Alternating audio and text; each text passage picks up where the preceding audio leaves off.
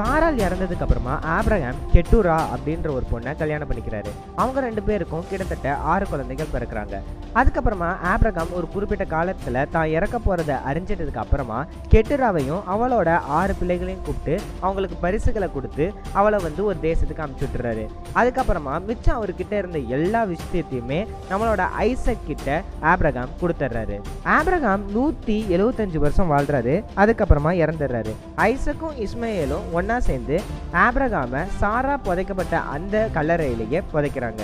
ஐசக்குக்கும் ரெபேக்காக்கும் கல்யாணம் ஆகி இருபது வருஷம் ஆகியும் அவங்களால குழந்தை பெற்றுக்க முடியல. ஸோ அதனால ஐசக் இருந்துட்டு என்ன பண்றாரு? கடவுள் கிட்ட போய் வேண்ட ஆரம்பிக்கிறாரு. கடவுள் ஐசக்கோட ஜபத்தை கேட்டுட்டு என்ன பண்றாருன்னா ரெபேக்காக்கு குழந்தை பெற்றுக்கிற அந்த தன்மையை கொடுக்குறாரு.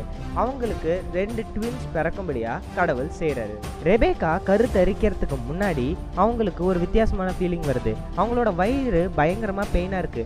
அது எப்படி இருக்குன்னா உள்ளே இருக்க அந்த ரெண்டு சின்ன குழந்தைகளும் என்ன பண்ணுறாங்கன்னா ஒருத்தர் ஒருத்தர் சண்டை போடுற மாதிரி இருக்குது அப்படின்ற அளவுக்கு அவங்களுக்கு ஒரு ஃபீல் ஆகுது. ஸோ அதனால கடவுள்கிட்ட என்ன கடவுளே நடக்குது அப்படின்ற மாதிரி ரெபேக்கா கேட்குறாங்க உடனே இருந்துட்டு கடவுள் என்ன சொல்கிறாருன்னா உன்னோட வயிற்றுக்குள்ள ரெண்டு நாடுகள் இருக்குது இந்த ரெண்டு நாடுகளும் ரொம்ப பலம் வாய்ந்த நாடுகளாக இருக்கும். அண்ட் அதில் சின்னவனை இருந்துட்டு பெரியவன் இருந்துட்டு வணங்குவான் அப்படின்ற மாதிரி சொல்கிறாரு ஸோ அவங்களுக்கு குழந்தை பிறக்கிற சமயத்தில் முதல் குழந்தை பிறக்குது. முதல் குழந்தையோட உடம்புல நிறைய முடி இருக்கு. ஸோ அதனால அவனுக்கு ஏசா அப்படின்னு பேர் வைக்கிறாங்க. ஏசா அப்படின்னா ரொம்ப முடி இருக்கு அப்படின்னு சொல்லி அர்த்தம். ரெண்டாவது பிறக்கிற குழந்தை என்ன பண்ணுறான்னா இந்த முதல் குல பிறக்கிற குழந்தையோட காலை பிடிச்சிக்கிட்டே பிறக்கிறான். ஸோ அதனால அவனுக்கு ஜேக்கப் அப்படின்னு பேர் வைக்கிறாங்க. ஜேக்கப் அப்படின்ற வார்த்தைக்கு கால் அப்படின்னு அர்த்தம். இவங்க ரெண்டு பேரும் ஐசக்கு பிறக்கும் போது கிட்டத்தட்ட ஐசக்கு அறுபது வயசு ஆயிருது ஸோ இந்த ரெண்டு குழந்தைகளுமே வளர்றாங்க. ஏசா இருந்துட்டு ஒரு காட்டு மனுஷனா வளர்றான். முக்கியமா இவனோட வேலை இருந்துட்டு வேட்டையாடுறதா இருக்கு.